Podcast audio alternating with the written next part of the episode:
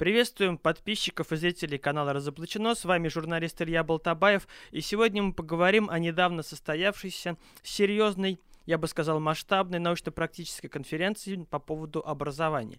Ценность этой конференции заключается в том, что буквально в начале учебного года учителя, родители, педагоги, люди из различных областей науки собрались вместе в Москве для того, чтобы обсудить актуальные проблемы образования. Кроме того, конференция была междисциплинарной, то есть здесь были не только представители педагогических профессий, но и смежных специальностей для выработки совместных серьезных решений. Кроме того, конференция имела международное участие, поэтому можно смело заявить, что ничего подобного в этом году ни одна организация не проводила.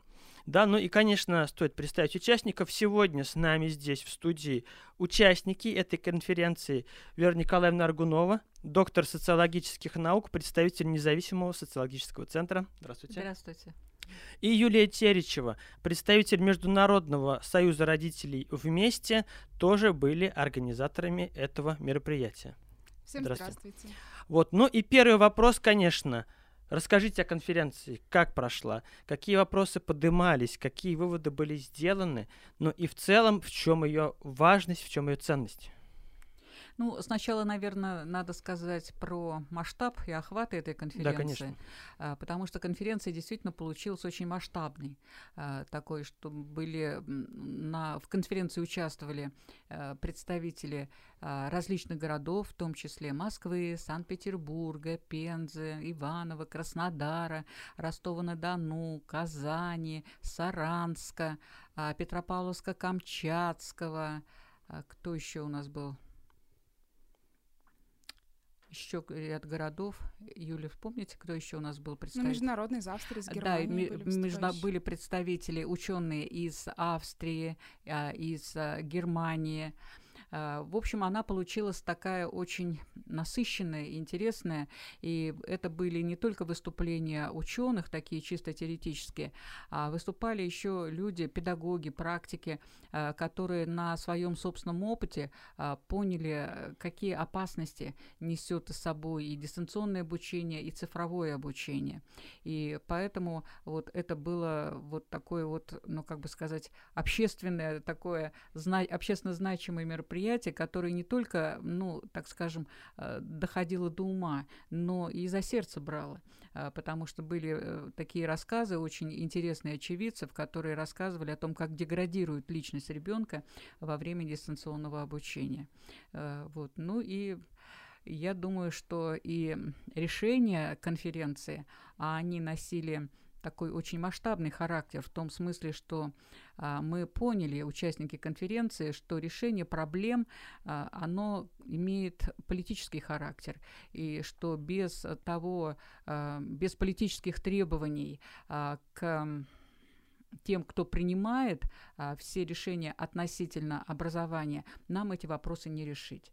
Потому что если мы будем обращаться только к чиновникам, а, представителям различных министерств, но мы там, в общем-то, вопрос никак радикально не, не решим. Вот, например, там Министерство просвещения, оно уже все трансформировалось а, под внедрение цифрового обучения. Там есть целый департамент по цифровому обучению, а, вот, различные там отделы и так далее. То есть они решения приняли и менять их не хотят.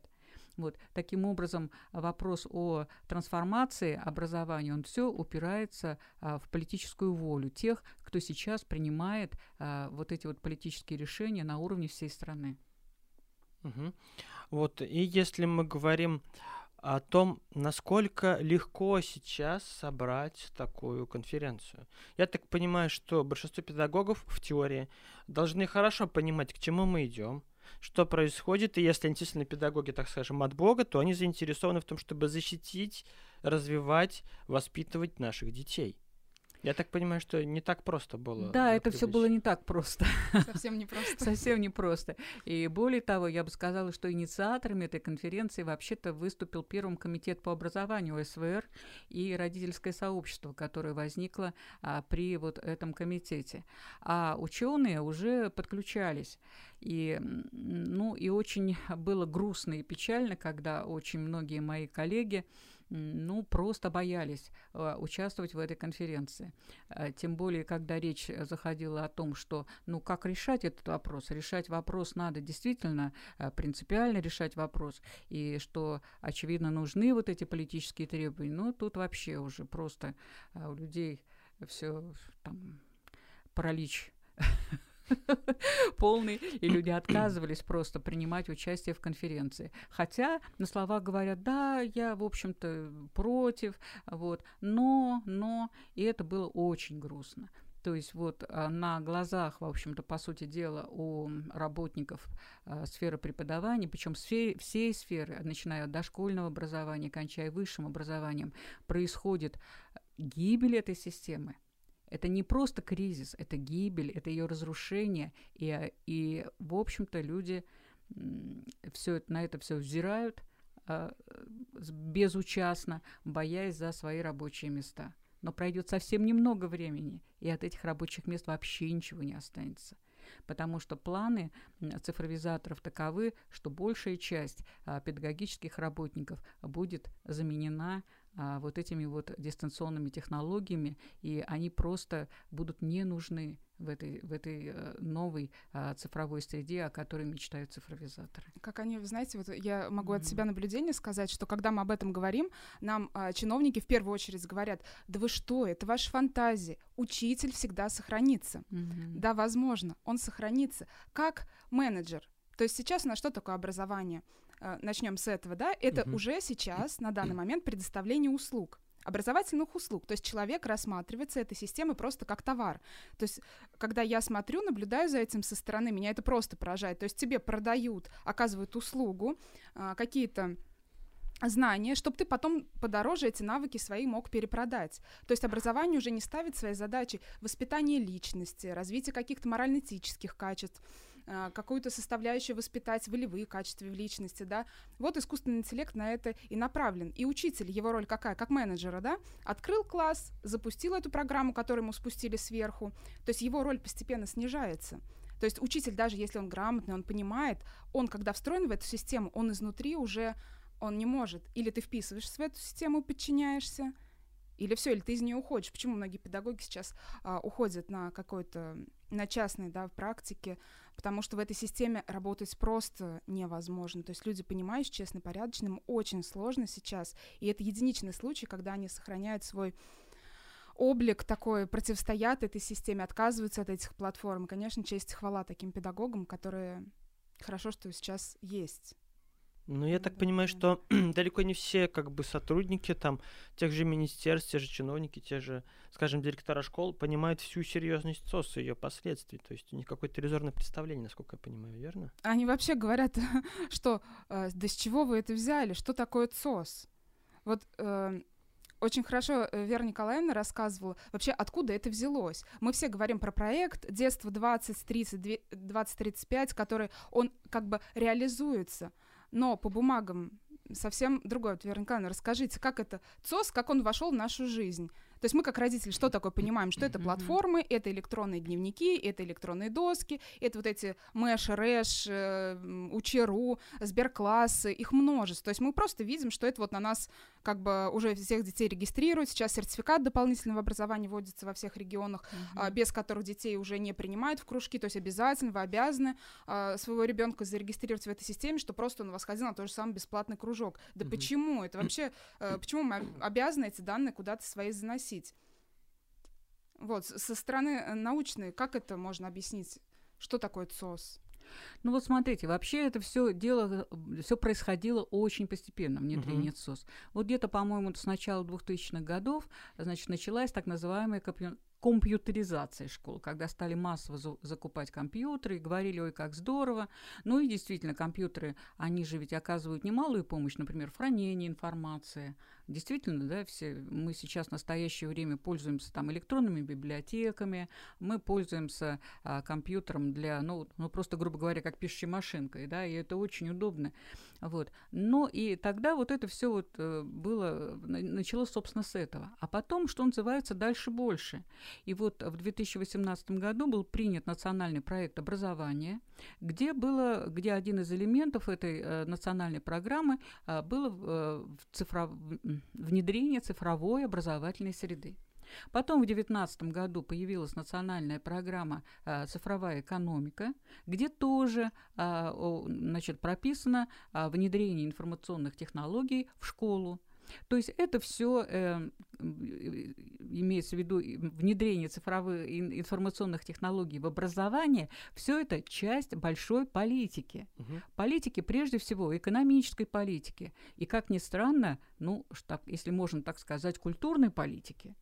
Потому что вообще-то образование всегда во всем, в любом нормальном обществе всегда относится к сфере культуры. А, и, в общем-то, образование никогда не относилось к сфере экономики. Это сфера культуры. С помощью образования всегда передается а, как бы информация, и не только знания, а и жизненный опыт передается от поколения к поколению. Вот. А, и, э, допустим, если мы берем Советский Союз, то э, образование, оно даже не включалось в экономическую сферу.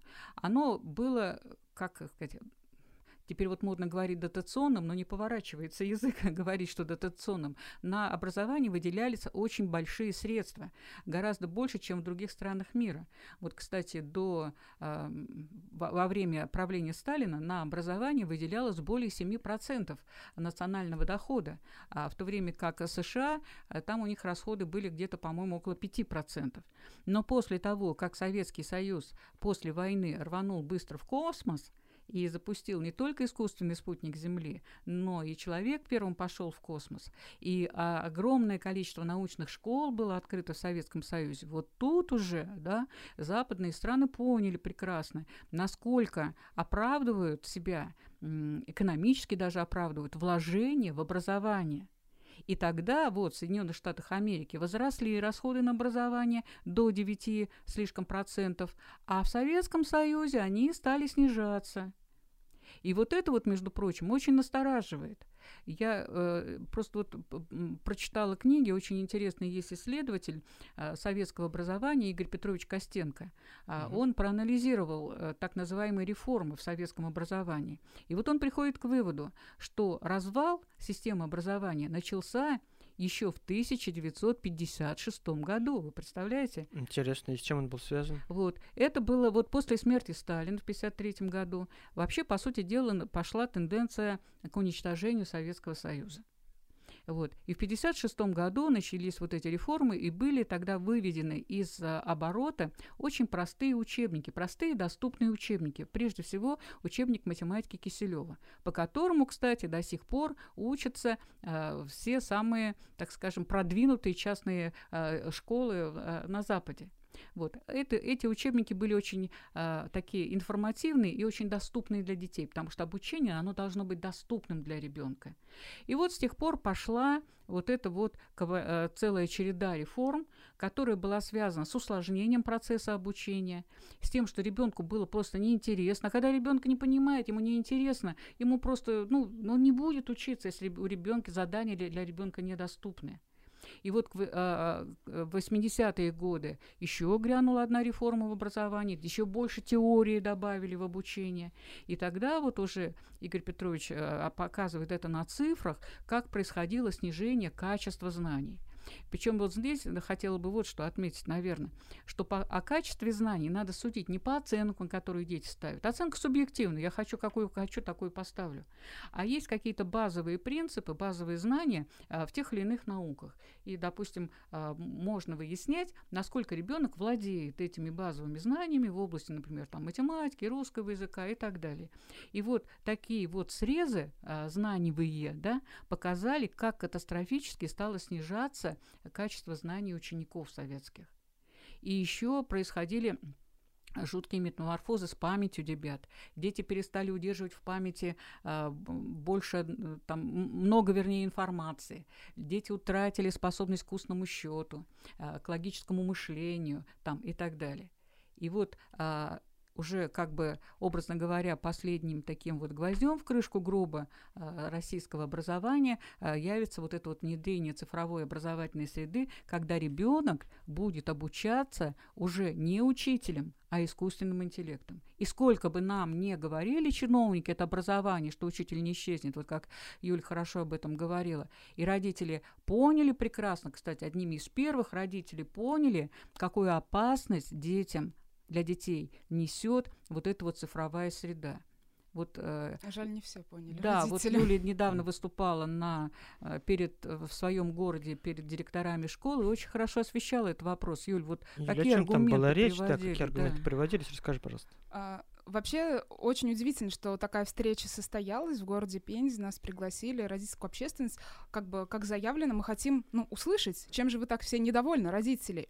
И когда мы начали рассказывать про внедрение сберклассов, про все эти цифровые платформы, э, про вот это все глобальное, то, что валится, это цифры на детей, нам сказали, ну все это, это ваши домыслы, с чего вы это взяли?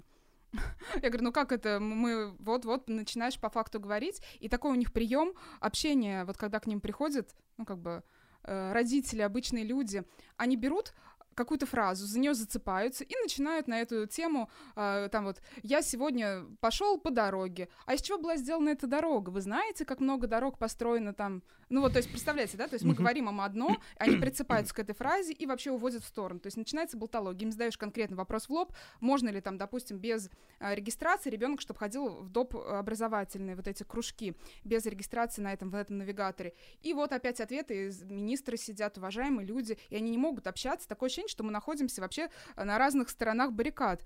Какие же риски с собой несет э, цифровизация? Э, очень важно про это говорить. Да, во-первых, это увлекает детей. Все же говорят о плюсах когда э, Сбер классно презентует, или как удобно там на дистанционке воспользоваться какой-то платформой, что же, детей вообще никак не учить? То есть нам как говорят, ну почему же вы так против этого? Но никто не затрагивает другие аспекты. То есть э, в первую очередь это использование проверенных технологий информационных. Нет ни одного до сих пор полноценного исследования, которое доказывает безопасность применения цифровых технологий для педагогов, для самих детей, причем самого раннего возраста, когда сидели на дистанции, таким образом обучались дети, начиная с первого класса. Также я знаю, что в детских садах внедряются все эти технологии. Где исследования? о безопасности э, э, электромагнитных излучений, в какой дозировке. Да, сейчас говорят э, вот по этим проектам цифровым, все школы должны к 2024 году обеспечены бесшовным Wi-Fi. Угу. Ну а где исследования? что это безопасно для детей, какое время перед монитором должен ребенок находиться. Также ухудшение происходит письменной письма, восприятие чтения ребенком. То есть у у них снижаются все эти функции, потому что привыкая набирать на компьютере, ну, есть такая функция, все знают, автозамена. То есть, uh-huh. когда ты пишешь с ошибками, у тебя, хоп, компьютер, искусственный интеллект тебя поправляет. И зачем тебе напрягаться, запоминать, как, пи- э, как пишется это слово? Постепенно это навыки утрачиваются. То есть, когда даже, пускай это там с пятого, в дальнейшем все, э, все там рефераты, какие-то проекты, все же делается на компьютере, да, детей этому обучают. Uh, то есть это тоже очень важный аспект. А самое главное, ну вот, например, мое личное боль и тревога, то, что вырабатывается зависимость. Зависимость информационная, цифровая, а также игровая. Все сейчас родители думают, как бы детей вытащить из этих соцсетей, от этих игр компьютерных, от, их оторвать. А школа говорит, ну и что, что есть это все, ну давайте возьмем э, и в другое русло, просто мы будем теперь учиться через это. Э, то есть они усугубляют э, эту зависимость у детей. И это на самом деле очень страшно, и многие недооценивают э, эту зависимость, к чему она приводит, какие э, расстройства у человека, психоэмоциональное напряжение возникает, э, психическая нагрузка. Дети сейчас многие нервные, взбудораженные, то есть из-за того, что у них от этого объема информации, когда они заходят на ту же самую платформу, заходят в YouTube, TikTok, которые школы предлагают там тоже выполнять разные задания, у ребенка перегружается психика этой информации. И э, что я замечаю, что дети, которые постоянно вот в этой цифровой зависимости находятся, у них а, постепенно связь с реальностью теряется. И это очень страшно. И про это родители многие не задумываются. Они говорят, ну, молодежь другая, дети другие. А они не понимают, что вот этот цифровой мир, он их затягивает. Они не понимают реальности. У них размываются границы добра и зла. А, у них это воспитывается какую-то вот если посмотреть этот контент цифровой, который сейчас идет, ну, что такое, по сути, толерантность, да, которая нас сейчас все приучает? Это не принятие, а как бы не чувствительность к плохому или к хорошему. Это речь о том, что все может быть. Все может быть там мальчики, девочки, мальчики, мальчики. Ну, можно посмеяться, можно там, хочешь, мое тело, мое дело. Э, все, это, то есть базовые понятия вот про советскую школу, э, то есть были заложены детям раньше именно в школе базовые понятия, что такое хорошо, что такое плохо. Крошка сын к отцу пришел, да? И все, это с детства каждому объяснялось. Нельзя врать, нельзя обманывать, нужно быть честным, нужно быть смелым, нужно отстаивать свою позицию. А сейчас нет, игровой мир, давайте развлекать детей прямо со школы, прям, ну давайте с пятого класса, начальной школы, слайды, интересные картинки, сними тикток, будь известным, будь ярким, какое там хорошо, какое плохо, и какое общество мы будем жить, когда вырастут эти подростки с такими ценностями. Какие люди дальше будут управлять нами? Люди-приспособленцы, людям, которым вообще все равно, которые будут только думать о себе. То есть вот это эго воспитывается так, как ребенок. Вот он, он искусственный интеллект, иллюзорный мир.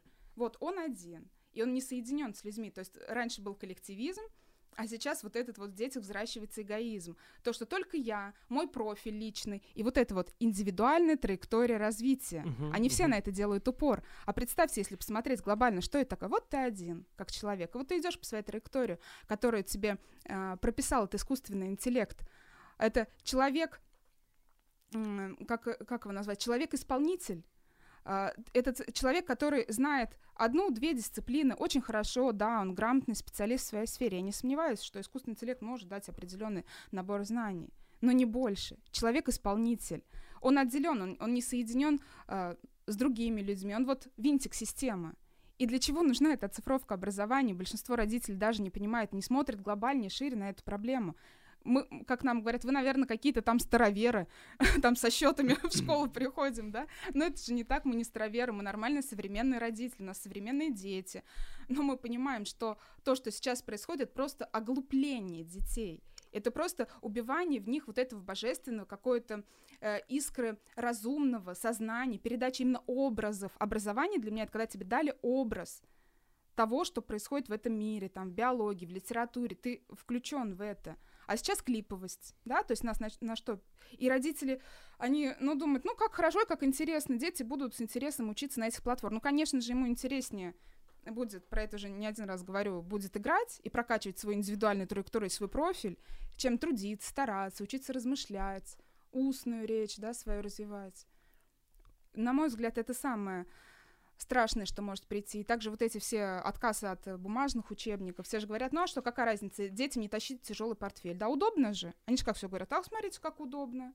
Портфель не надо носить, вот у тебя цифровой, не надо какие-то картинки, какие-то плакаты Марья Ивановна все в кабинете хранить, все на цифровой доске вывел. Ой, как здорово, вот ребенок болеет, мы ему домашнее задание задали, он вот онлайн участвует на уроке. И никто не понимает, э, глубину, что это постепенно все, куда нас заводит в этот цифровой концлагерь. Это на самом деле такое вроде бы громкое название, но оно очень точно определяет то, что сейчас происходит. И одной из опасностей также оцифровки образования а, это в дальнейшем создание цифрового профиля граждан, когда с детского сада все дети занесены, уже сейчас это происходит, заносятся в базу, где видно, какие кружки он ходит, кем работают его родители, а, э, какие навыки у ребенка. И этот цифровой след, цифровой профиль сопровождает человека всю жизнь. То есть ты уже когда взрослый или на, на каком-то этапе жизни ты шел по этой траектории, а ты захочешь ее сменить, все, тебе система не даст эту возможность, и тебе будут припоминать, а нет. То есть это контроль. То есть для меня в первую очередь э, дистант э, это не возможности, это не эволюция, а это контроль. И компьютер, да, он не учит, он развлекает. То есть нужно это понимать. Угу. Ну и насколько удалось донести эту позицию до директоров школ, вот этих чиновников, с которыми встречались? Ну, скажем так, что мы-то донесли со своей стороны. Возможно, нас услышали, но опять в наш такой лицемерный век все делают вид. И все чиновники, они просто кивают. А мне такое ощущение, что у них в голове вообще такой вот совсем другая песня, какой-то белый шум. Они тебя слушают, кивают, но на самом деле у них вот эта защитная реакция. Им важнее свои зарплаты, свои должности. Они понимают, что если они встанут на нашу позицию, значит сопротивляться системе. Они не, не хотят этого uh-huh. делать. Ну, я так понимаю, и на конференции тоже было это озвучено довольно подробно, да? и к каким-то выводам все-таки участники пришли. Да, но мне вот, знаете, еще хотелось бы, я слушала Юлю, и мне угу. вот хочется добавить еще вот да, про конечно. эту персонализированную или индивидуализированную индивидуальную траекторию.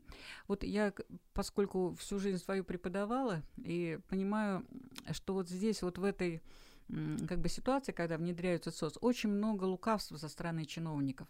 Когда они, значит, начинают э, говорить, что вот это вот столько информации, ребенок должен владеть информацией, вот это все блеф полный.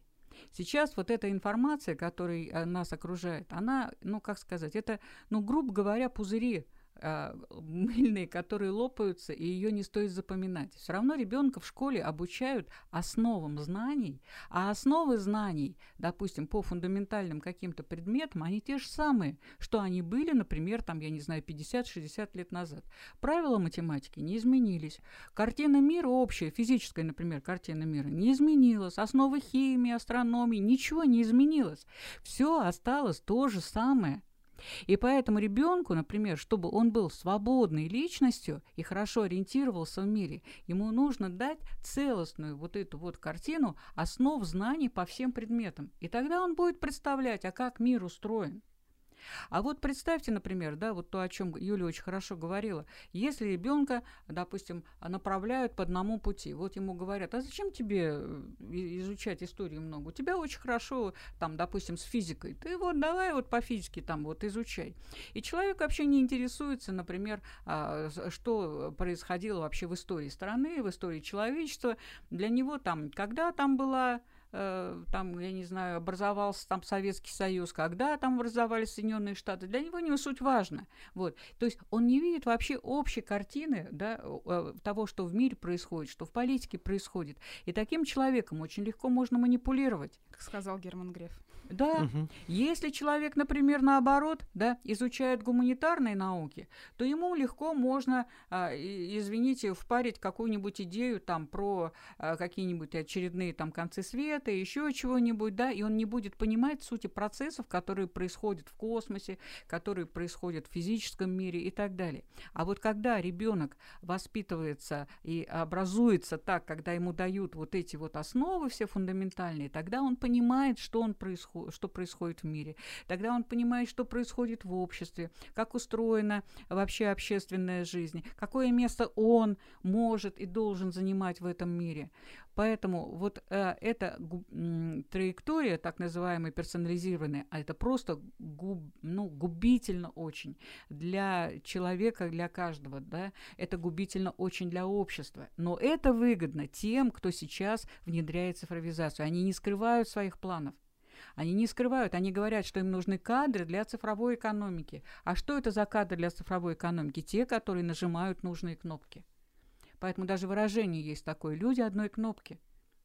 Их научат нажимать одну кнопку. Они даже не могут, ну, я не знаю, грубо говоря, расписываться и писать как следует, без ошибок. Вот. Поэтому это очень опасно. Ну, вот. И поэтому мы, когда вот э, обсуждали вот, эту, вот эти вопросы на конференции, то вот пришли к выводу, что э, чтобы решить вот этот вопрос, радикально его нужно решать его нужно решать а, на уровне требований, не, вернее, да, на уровне требований к политическому руководству страны. И ту политику в сфере образования, которая сейчас проводится, ну вот, мы считаем, что она, в общем-то, не соответствует национальным интересам. И она губительна вообще, она несет угрозу национальной безопасности страны. И мы призвали а, и преподавателей, и родителей выразить недоверие а, той системе власти, которая проводит вот такую образовательную политику. Вот. И считаем, также вот на конференции было принято решение о том, что нужно а, сохранять а, и искать вот те классические методики образовательные, а, которые были а, еще вот до всего вот этого реформирования в школе, начиная там с, с, с 50-х годов. Что нельзя вообще спускать а, с рук тем а, людям, которые развалили вот эту систему образования. То, что сейчас сделали и со школьным образованием, и с вузовским образованием, когда ликвидированы в результате вот все научные школы, а, вот эта вся баллонская система, которая ввела там бакалавриат, магистратуру, которая уничтожила у нас, по сути дела, а, высшее профессиональное образование. Те люди, которые делали это, они должны ответить за это обязательно.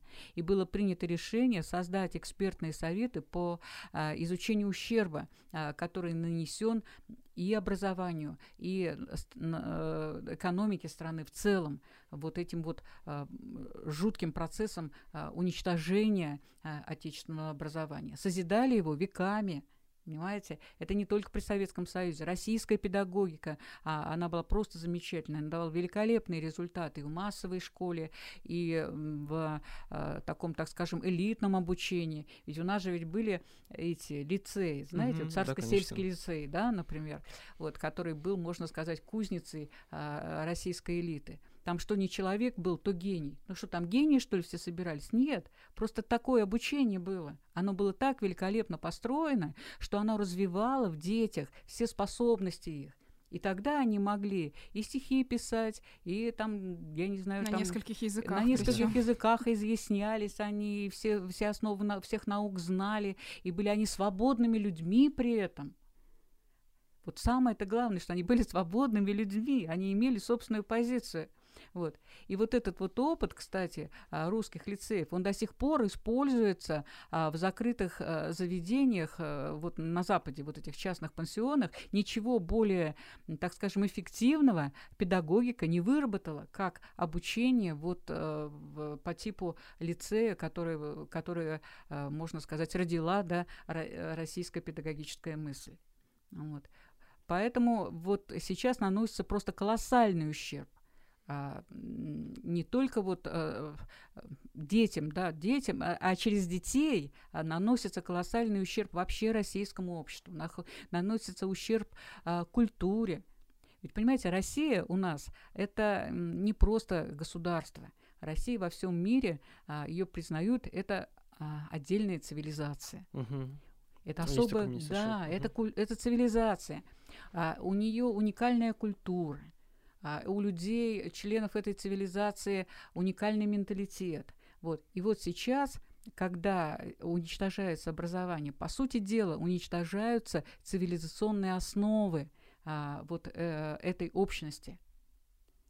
Потому что все вот это унификация образования, все вот это под западные стандарты, все это делается. Вот приводились жуткие примеры вот на конференции, помните, да, когда э, говорили о том, как э, переводятся просто с английского, берутся какие-то там задания. А, в сберклассах. Да, в сберклассах это переводится э, как калька, просто перевод на русский язык, там с ошибками даже, понимаете? То есть вот даже русский контент, да, из э, вот этого э, русского содержания содержание вот этого цифрового контента, оно даже западное какое-то, понимаете? Угу.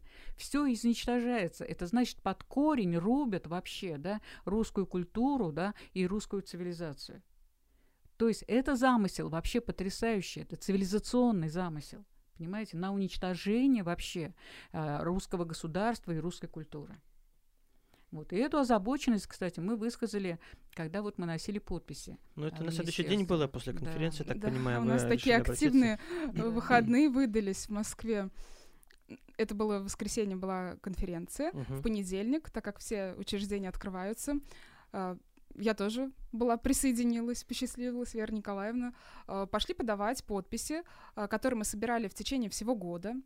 Мы собрали, представьте, более 20 тысяч подписей против цифрового образования, а против дистанционного, то есть там вообще мощное письмо сопроводительное. Родители все с удовольствием подписались, присоединились, э, из всех городов э, взялись собрали мы вот такие, то, вот такие вот, я не знаю, стопки, две вот таких вот эти коробки, как из-под бумаги. Вот они полные были, эти подписи. На самом деле впечатляет такой объем, как, представляешь, со всей России это все приехало, стопки. И мы когда принесли, я вот была, расскажу, мы в три инстанции носили, это uh-huh. Министерство образования, Министерство просвещения и Роспотребнадзор. Ну, потому что Роспотребнадзор нам и все вот эти вот рекомендации на нашу голову и присылает. И лезет, конечно, во все сферы жизни, уже круче него никого нет. Я так, как они, наверное, себя позиционируют.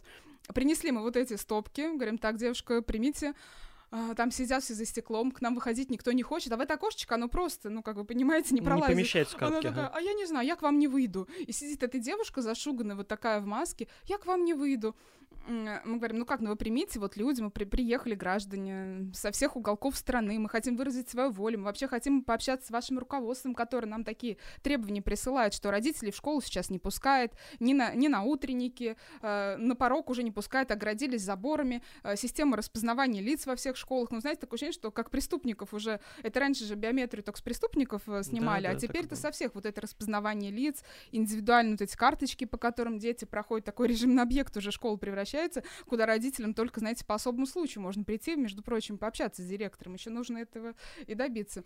Вот. Э, ну, как-то мы добились, вышел мужчина, принял у нас эти подписи, говорят, о, нет, личный прием мы не ведем. Но когда мы повернули голову, сидит вот охрана а, Роспотребнадзора, самого главного в Москве, заходят сотрудники, все без масок. Представляете, вот эти люди, которые на основании их распоряжений нас штрафуют каждый день в торговых центрах, выписывают уже, наверное, там на многомиллионные уже, наверное, штрафы, если со всей России так посчитать, да, за этот период масочно-перчаточный. Все ходят без масок. Думаю, ой, как замечательно, а что вы все без масок? А они даже растерялись и не знали нам, на что, что на это ответить. Потому что это, наверное, закон-то для нас пишутся, они-то вроде бы какой-то другой касты, наверное, у нас. И я такая смотрю, думаю, вот это да. То есть э, вы там сидите, чиновники, на нашу зарплату, э, все люди, да, как на наши налоги, как бы слуги народа, отгородились, прием не ведете, свои какие-то нам распоряжения там строчите, мы их должны вот так вот под козырек все исполнять. А что-то вообще вы нас слушать вообще не хотите? То есть люди как-то не поленились, перед первым сентября они детей там в школу собирали, э, тетрадки, учебники, приехали в Москву за свои средства, то есть люди сами, ну, как вот неравнодушны, потому что они понимают э, всю боль происходящего и понимают, что нужно перед учебным годом уже выразить свою волю, прийти. Ну, в общем-то, э, меня это, конечно, так все впечатлило, думаю, ну вот кто не знает, вот, вот обязательно, ребят, попробуйте в своем регионе тоже собрать подписи и просто принести. Вот это отношение на себе почувствуйте, насколько это, ну, какое-то вот очень цинично, что ну мы же для вас, мы забудем, заботимся о ваших детях.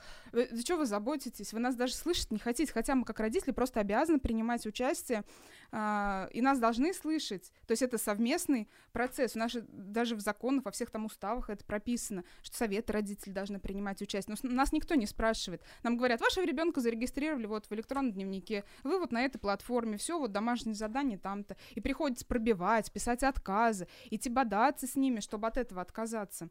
Вот. А, мы принесли, конечно, и резолюцию, все подали. Ждем теперь с нетерпением ответ, что они на это нам э, скажут. И многие вот подписчики, мы, кстати, вели прямую трансляцию, есть и на разоблачено, и у нас есть угу. аккаунт Союз родителей. Отметьте нас, пожалуйста. Вот, люди могут зайти посмотреть эти прямые эфиры, подачи с разных точек, очень так все живо, интересно. А, и там основная а, мысль какая, вот мы все это подали, и люди спрашивают, ну для чего вы это делаете? Ну, ну вроде приходят отписки, да, зачем вам это надо? Ну что, мало этих подписей, бумаг, вы ничего не решите, уже все решено, все машут руками, даже сами чиновники говорят, вы ничего не измените. Получается, самое важное, мы должны это говорить, это наша обязанность, потому что мы э, должны выразить свою волю, мы должны озвучить им свое мнение. А получается, если мы этого не делаем, то мы уже согласны по умолчанию, да? То есть они нам предлагают, если мы свое мнение не высказываем, не несем подпись, не говорим, что мы против, значит, нас все устраивает. И получается, вот э, те родители в школе, которые молчат, не идут к руководству э, школ, к директорам вообще. То есть, э, ну, как бы им сказали, они а, опустили голову, все это приняли, хотя им это не нравится. А почему вы молчите? Почему вы молчите? Нельзя ни в коем случае молчать, нужно идти, говорить, э, добиваться своих целей, добиваться того, чтобы вы были услышаны. Это очень важно. И в первую очередь также информировать родительскую общественность и педагогическую. То есть они многие видят вот просто узко электронный дневник, платформа. Ну, вроде бы не хорошо, не плохо, они не знают, они не видят масштаб этого происходящего. А с помощью таких э, широких мероприятий такого масштабного вообще всероссийского уровня, мы можем это придать огласке. Потому что, к сожалению, СМИ это центрально не освещают, газеты очень с опаской э, относятся к такой информации, они не хотят просто связываться. И даже не потому, что это запрещено про это писать и говорить. Мне кажется, СМИ, они, знаете, такую роль выполняют. Ну, как бы чего не вышло. Это еще с 19 угу. века, наверное, да, во всех там если нашу классику почитать, это вот было, в общем, как бы чего не вышло. И у нас вот, к сожалению, мы из себя вот это вот с трудом выковыриваем. И да, бывает тяжело. И я вот хочу обратиться ко всем родителям, кто нас смотрит. Вы думаете, э, смотрите, ой, девчонки, какие вы молодцы, пишут комментарии, ой, мы с вами. Ну, ребят, ну мы такие же люди, нам также страшно, нам также где-то не хочется связаться, нам не хочется портить отношения с нашим классным руководителем, ну мы такие же родители, мы ничем, собственно говоря, не отличаемся. А, единственное, э, в чем плюс, что у нас есть соратник, э, мы объединились, ты не один борешься, поэтому я призываю просто, да найдите его в своей школе, даже не в своем классе, своих единомышленников и идите вместе, разговаривайте, доносите свою позицию. И это на самом деле очень эффективно, потому что, конечно, один поле не воин. То есть общественность, она должна начать просто об этом говорить. Потому что если мы про это молчим, значит, проблемы нет, значит, мы совсем согласны. То, что на нашу голову это все сыпется.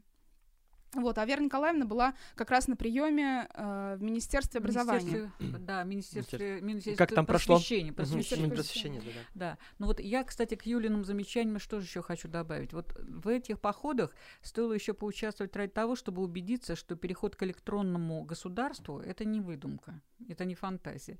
Это вот уже, ну, можно сказать, завтрашний день потому что все практически переведено на вот эту вот электронную платформу.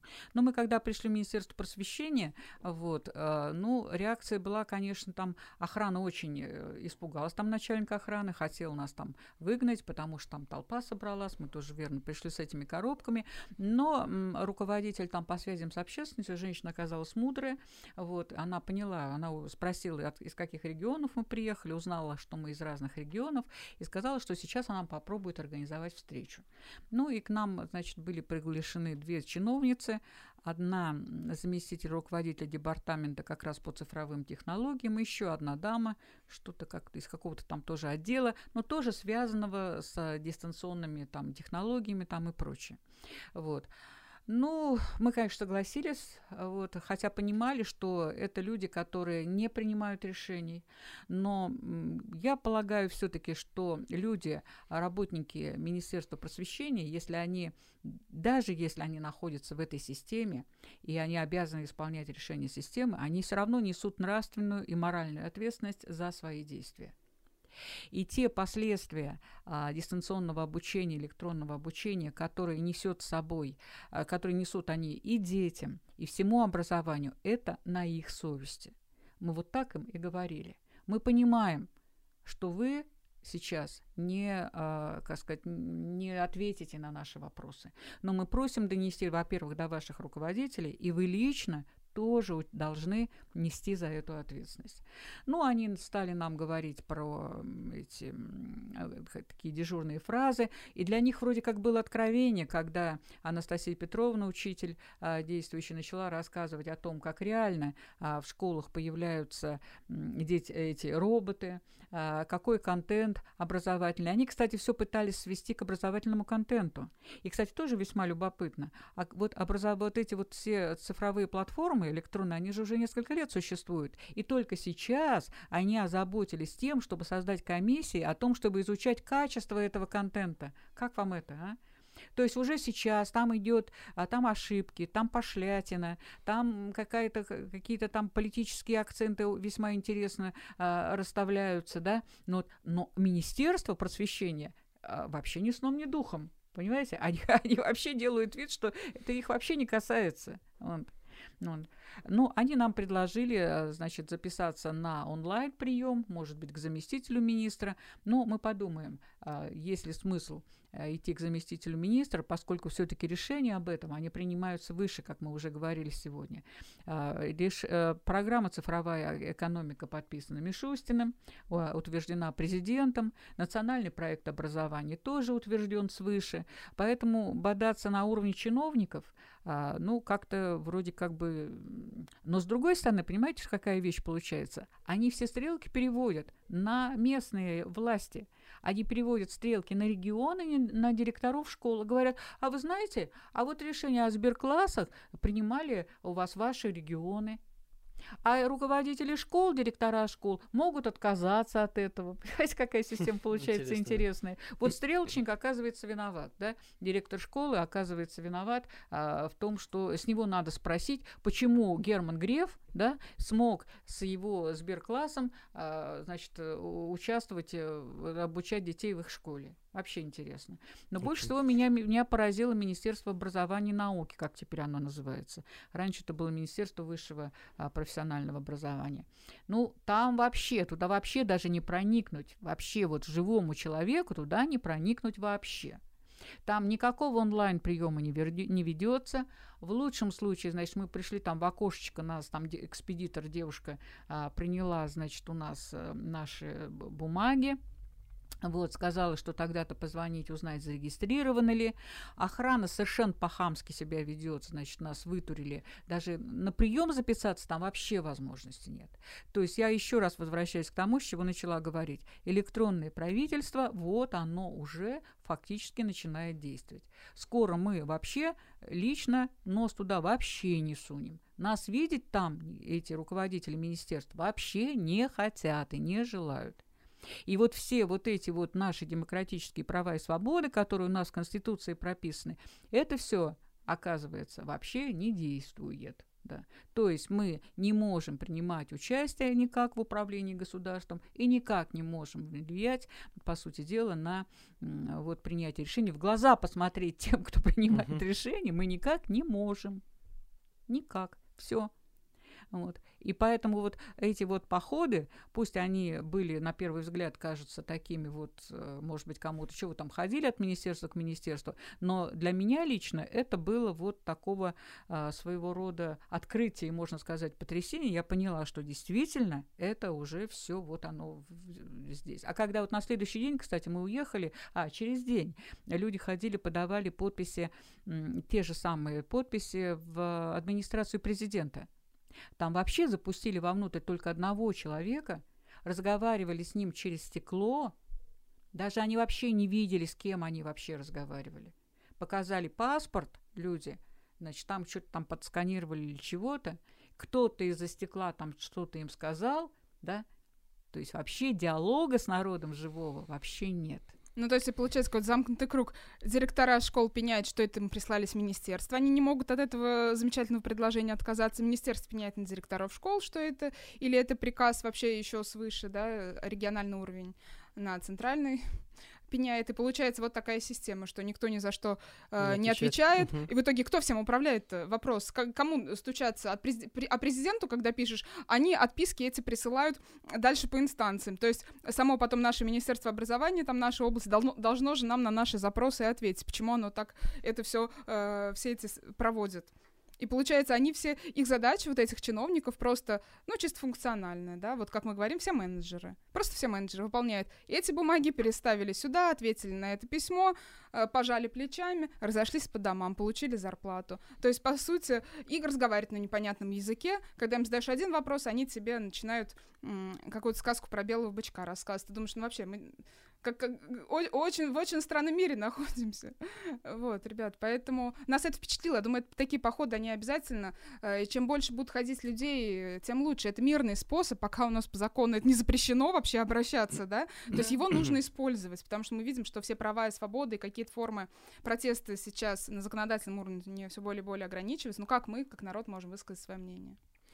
И всем, кто вот заинтересован этой проблемой, родители, преподаватели, я думаю, да, нужно сделать вывод из того, что вот мы из наших походов в том числе, да, что этот вопрос политический, что без а, того, а, чтобы, так сказать, без смены руководства политического, которое принимает эти решения, мы эти вопросы не решим на уровне местных чиновников, да, мы эти, эти решения не отменим. Национальная программа цифровой экономики принята, утверждена президентом. И в рамках этой национальной программы и внедряется программа цифровой экономики. Бодаться на уровне там, отмены электронных дневников там, и, и прочее, это ну, какая-то временная мера. Ну, на полгода, ну, на год вы отмените это все. Все равно это будет э, все реализовано. Так, ну и хотелось бы все-таки закончить на какой-то позитивной ноте. Что можно сделать в данной ситуации, как может на происходящее повлиять родительская общественность, а, может быть, преподаватели, может быть, какой-то коллектив учителей, может быть, я не знаю, люди науки? Я думаю, какая у нас позитивная может быть посыл к людям. Мне хочется вот от всей души обратиться ко всем родителям, к педагогической общественности, ребят, ну пора, время наступило просыпаться. Это по-настоящему так. Пришло время находить в себе внутренние ресурсы, не бояться говорить, не молчать, потому что, видя вот эту железную систему, ну, если все откажутся, ну, что они сделают? Эти цифровые платформы, да, ну, все принесут отказ, ну, хотя бы большинство. Я уже не питаю иллюзий, что а, как-то у нас а, массово сейчас, но если большая часть а, родительской общественности поймет всю глубину, вот к пагубности этого влияния, этого, от этой оцифровки, не захочет, чтобы их дети росли э, какими-то винтиками в этой цифровой системе, чтобы они стали настоящими людьми. Вот понимаете, за нашими плечами наши дети, будущее нашей страны, это будущие учителя, педагоги. Это то, вот, вот от нашей сейчас активности зависит, будет в дальнейшем наша страна, или ее просто не будет, или мы будем придаток там каких-то западных систем, э, просто где люди будут как ресурс, как человеческий просто ресурс, который отработал, и все, за негодностью его будут утилизировать. Мы так хотим жить. Мы хотим все быть подсчитаны, система распознавания лиц, шаг вправо, шаг влево я про контроль опять, uh-huh. да? То есть мой какой позитивный, э, позитивный посыл, давайте объединяться, давайте не бояться, э, и э, вместе, я думаю, мы сможем действительно повлиять на происходящее в нашей стране, потому что народ на самом деле это большая сила. Э, по Конституции, по закону мы источник власти в нашей стране, и чиновники все-таки будут обязаны нас услышать, если мы будем постоянно им об этом говорить. Как говорится, один раз, второй, третий, десятый, двадцатый, все равно и директора школ поймут, что, а, извините, родители не принимают это все, они не хотят. И тогда мы уже сможем все вместе на это влиять. Эм, вот. Ну, а мой позитивный посыл сводится к тому, что даже в рамках существующих законов все равно есть возможность действительно сопротивляться. Родители являются законными участниками образовательного процесса. И, и они могут сказать, высказать свое мнение и очень громко сказать. Вот мы же провели целую серию соци э, социологических опросов по всей стране. И 20 городов страны э, родители опросили в 20 городах. И все единодушны а, в том, что они не хотят доверять своих детей а, искусственному интеллекту. Они видят все опасности, все риски, которые несет а, для здоровья, для психики, для качества знаний, а, образования. И все это, да, надо же доводить а, до, как сказать, до, до руководства, потому что родители, повторяю, имеют полное право. По закону также могут быть созданы экспертные советы которые могут э, проводить экспертизу образовательных программ и так далее. И мы этим правом обязаны просто а, воспользоваться. И вот те преподаватели, в ком еще а, осталась смелость, ком есть любовь и уважение к своей профессии, а, к детям, к студентам, я предлагаю всем, приглашаю всех присоединяться а, к, к нам, а, присоединяться к, к комитету по образованию СВР. Я думаю, что там будут ссылки, да, наверное, Конечно, писать. Укажем, да, и мы можем и должны мы просто-напросто доказать, что вот та программа изменений в образовании образовании, которая сейчас пропагандируется, она просто несостоятельна. Она несостоятельна и она опасна а, для страны. И это все вполне по силам. Только нужно приложить, конечно, много усилий для этого. Ну что ж, спасибо вам большое. Надеюсь, наши дорогие зрители, подписчики а, поняли всю глубину проблемы. И я думаю, что мы дали какой-то способ все-таки выхода из сложившейся ситуации. Я думаю, нас услышали нас поняли, и каждый сделал свои выводы. Ну а мы, в свою очередь, благодарим вас, Спасибо Юлия, вам. Вера Николаевна, за то, что вы нашли время, возможность поучаствовать в нашем подкасте, то, что, потому что проблема образования, проблема — это наше будущее, дети — это наше будущее, а, как говорится, чужих детей не бывает за будущее. А страны все-таки несут ответственность все, и взрослые, и дети, и я думаю, что сегодня мы в очередной раз дали понять это нашим подписчикам. Благодарим вас, благодарим наших подписчиков, и призываем подписываться на наши выпуски, на наши каналы. И если вы заинтересованы в том, чтобы качество наших передач росло, была лучше картинка, был лучше звук. Мы смогли приглашать сюда новых спикеров. Призываем вас поддержать наш проект материально. В описании к ролику вы найдете все реквизиты. Благодарим еще раз наших участников, благодарим наших подписчиков и зрителей. До новых встреч, друзья. До свидания. До свидания.